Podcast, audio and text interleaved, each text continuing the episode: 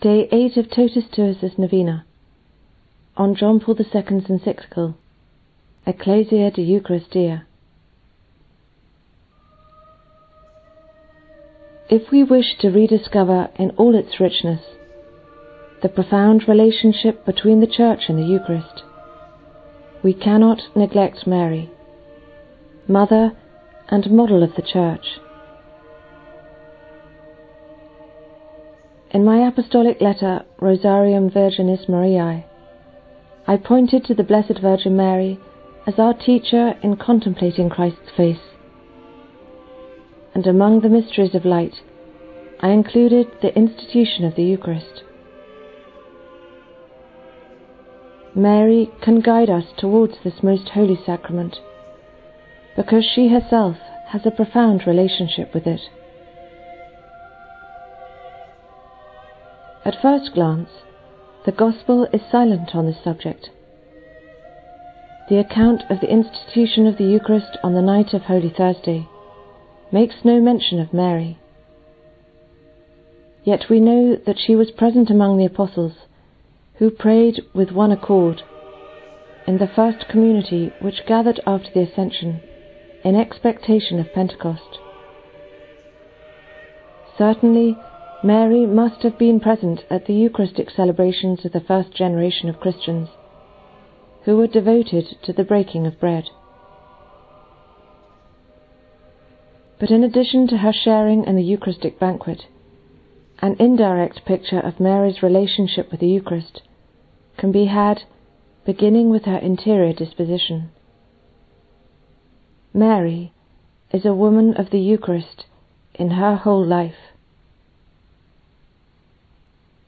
The Church, which looks to Mary as a model, is also called to imitate her in her relationship with this most holy mystery. Mysterium Fidei.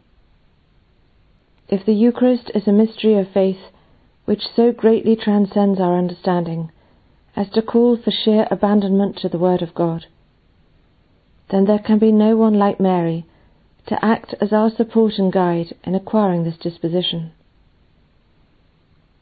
In repeating what Christ did at the Last Supper, in obedience to his command, Do this in memory of me, we also accept Mary's invitation to obey him without hesitation. Do whatever he tells you.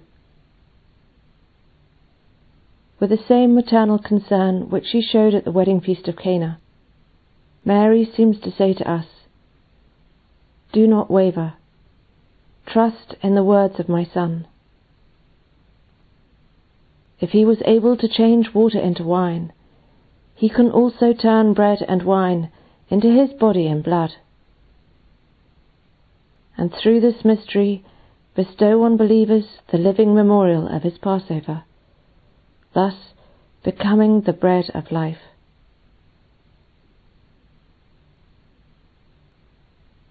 In a certain sense, Mary lived her Eucharistic faith even before the institution of the Eucharist. By the very fact that she offered her virginal womb for the incarnation of God's Word. The Eucharist, while commemorating the Passion and Resurrection, is also in continuity with the Incarnation. At the Annunciation, Mary conceived the Son of God in the physical reality of his body and blood, thus anticipating within herself what to some degree happens sacramentally in every believer who receives, under the signs of bread and wine, the Lord's body and blood. As a result, there is a profound analogy between the fiat which Mary said in reply to the angel, and the Amen, which every believer says when receiving the body of the Lord. Mary was asked to believe that the one whom she conceived through the Holy Spirit was the Son of God.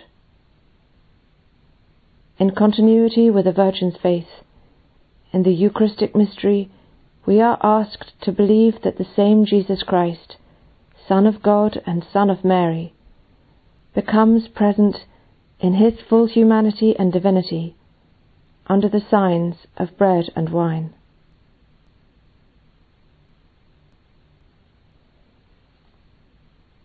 Blessed is she who believed. Mary also anticipated, in the mystery of the Incarnation, the Church's Eucharistic faith. When, at the Visitation, she bore in her womb the Word made flesh, she became in some way a tabernacle, the first tabernacle in history, in which the Son of God, still invisible to our human gaze, allowed himself to be adored by Elizabeth, radiating his light, as it were, through the eyes and the voice of Mary. And is not the enraptured gaze of Mary, as she contemplated the face of the newborn Christ and cradled him in her arms, that unparalleled model of love, which should inspire us every time we receive Eucharistic communion?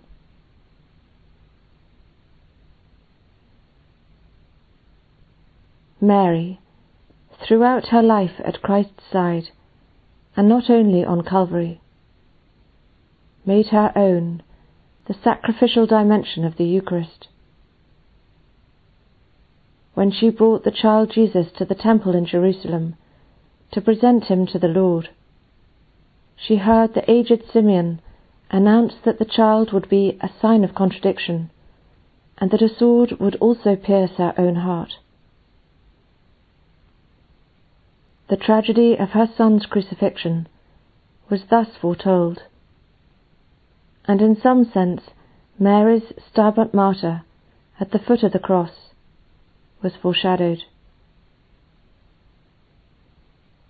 In her daily preparation for Calvary, Mary experienced a kind of anticipated Eucharist, one might say a spiritual communion, of desire and of oblation which would culminate in her union with her Son in his passion, and then find expression after Easter by her partaking in the Eucharist, which the Apostles celebrated as the memorial of that passion.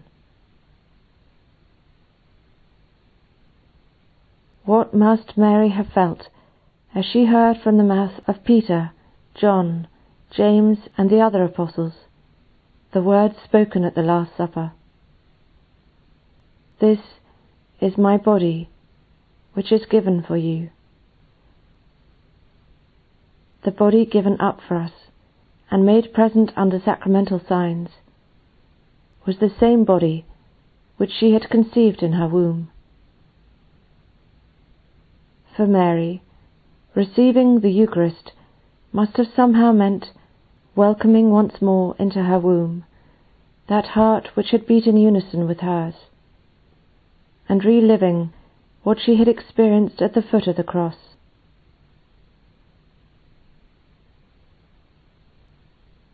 Do this in remembrance of me. In the memorial of Calvary, all that Christ accomplished by his passion and his death is present. Consequently, all that Christ did with regard to his mother, for our sake, is also present. To her he gave the beloved disciple, and in him each of us. Behold your Son. To each of us he also says, Behold your Mother.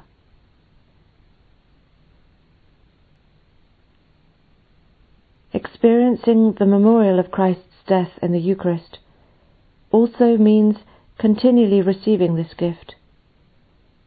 It means accepting, like John, the one who is given to us anew as our mother.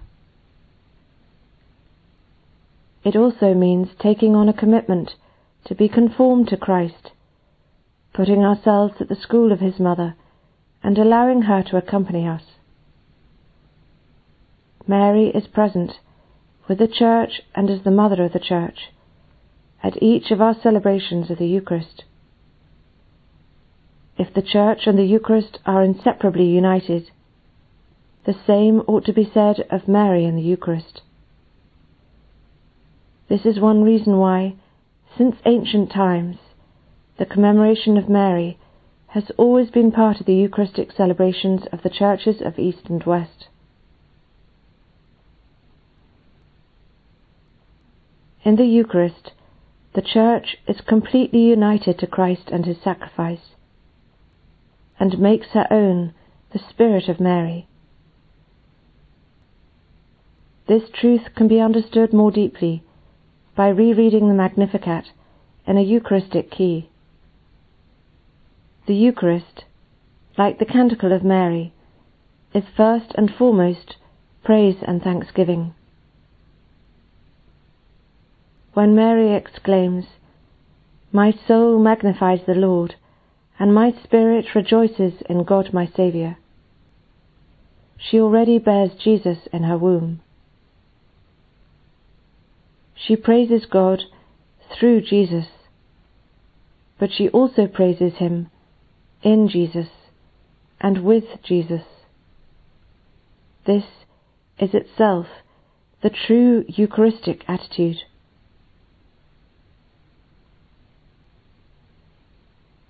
At the same time, Mary recalls the wonders worked by God in salvation history in fulfillment of the promise once made to the fathers, and proclaims the wonder that surpasses them all the redemptive incarnation. Lastly, the Magnificat reflects the eschatological tension of the Eucharist. Every time the Son of God comes again to us in the poverty of the sacramental signs of bread and wine, the seeds of that new history wherein the mighty are put down from their thrones and those of low degree are exalted, take root in the world. Mary sings of the new heavens and the new earth, which find in the Eucharist their anticipation and, in some sense, their programme and plan.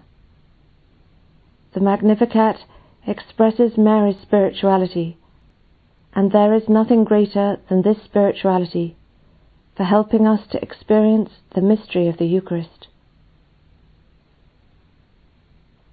The Eucharist has been given to us so that our life, like that of Mary, may become completely a Magnificat.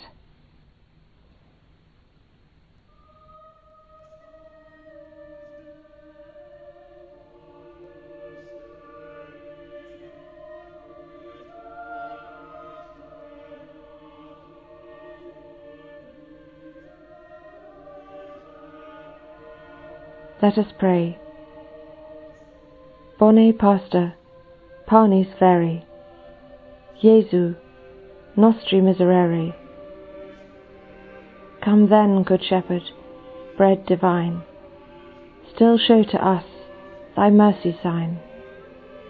O feed us, still keep us thine, So we may see thy glory shine In fields of immortality. O thou, the wisest, mightiest, best, our present food, our future rest. Come, make us each thy chosen guest, co heirs of thine, and comrades blest, with saints whose dwelling is with thee.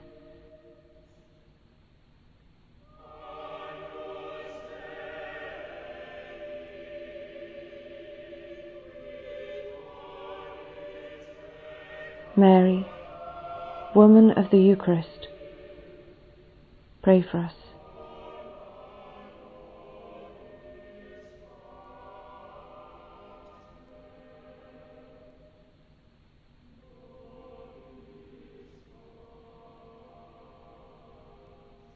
In the name of the Father, and of the Son, and of the Holy Spirit.